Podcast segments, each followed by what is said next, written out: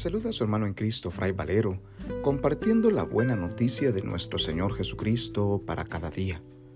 Reflexionamos hoy el Evangelio según San Mateo, capítulo 5, versículos del 43 al 48, correspondiente al sábado de la primera semana del tiempo de Cuaresma.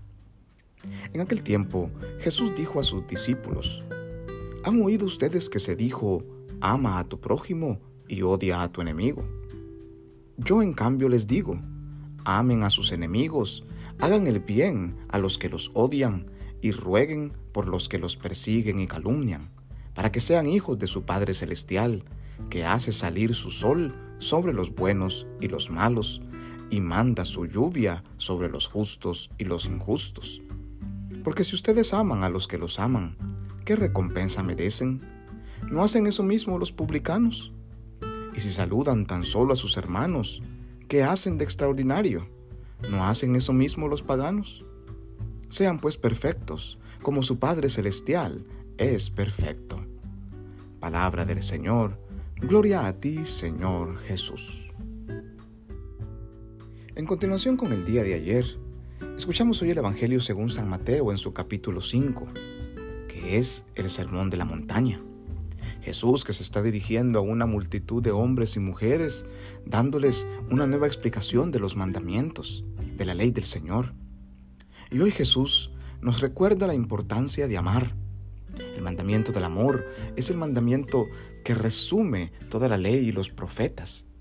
Es lo que nos define como cristianos. Nuestro ser discípulo y discípula de Jesús se caracteriza por amar a Dios sobre todas las cosas y amar al prójimo como a nosotros mismos. El detalle está que el amor cristiano no se limita a un concepto de prójimo solamente con aquel que está próximo a nosotros, aquel que está cerca, aquel que está a nuestro lado, aquel que es miembro de nuestra familia y nada más. El amor al prójimo va más allá, como nos lo explica hoy Jesús. Amar a nuestro prójimo es también amar al desconocido. Es amar a aquel del cual no conozco su nombre o su rostro. Es amar a todos como Dios nos ama. Y en este amar a todos tiene un papel especial el amar a nuestros enemigos, amar a aquellos que nos persiguen, que nos critican, amar incluso a aquellos que nos han hecho mucho daño. ¿Cómo podemos nosotros llegar a este extremo de amar a nuestros enemigos? Esto solo podemos hacerlo si nosotros nos dejamos primero amar por Dios. Si nosotros logramos reconocer el inmenso amor y la gran misericordia que Dios nos tiene, que sin importar cuánto nosotros le ofendamos con nuestras faltas, con nuestros pecados, con nuestra infidelidad o nuestra indiferencia, Dios jamás nos deja de amar. Para poder nosotros llegar a amar a nuestros enemigos, es primero necesario que nos pongamos en el lugar de Dios.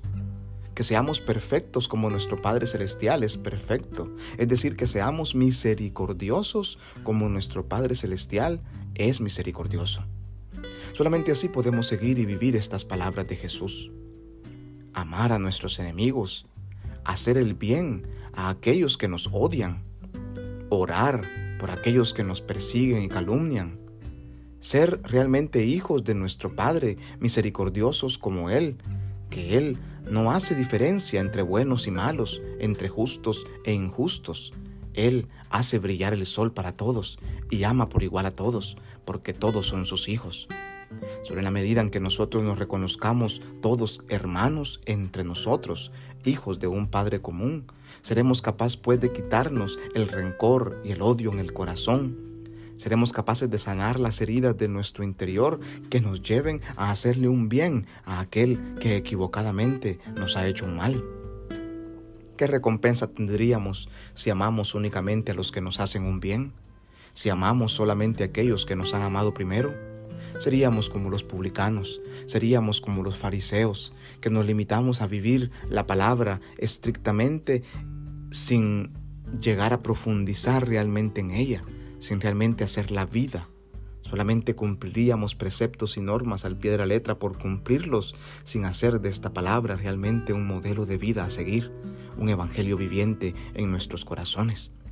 Pidámosle pues al Señor esta capacidad de ir a pedir perdón, de ir a reconciliarnos unos con otros en este tiempo cuaresmal que es un tiempo de conversión. Pidámosle al Señor poder actuar con este amor extraordinario que proviene de Él para poder ir a reconciliarnos con todos y hacer un bien a todos sin mirar a quién, especialmente aquellos que más necesitados están de Dios porque se han alejado de Él a los que son nuestros enemigos, a los que le hacen el mal al prójimo. A ellos son los primeros a los que somos llamados a amar. Que Dios en su infinita bondad y misericordia nos bendiga y nos guarde en este día, en el nombre del Padre, y del Hijo, y del Espíritu Santo. Amén. Paz y bien.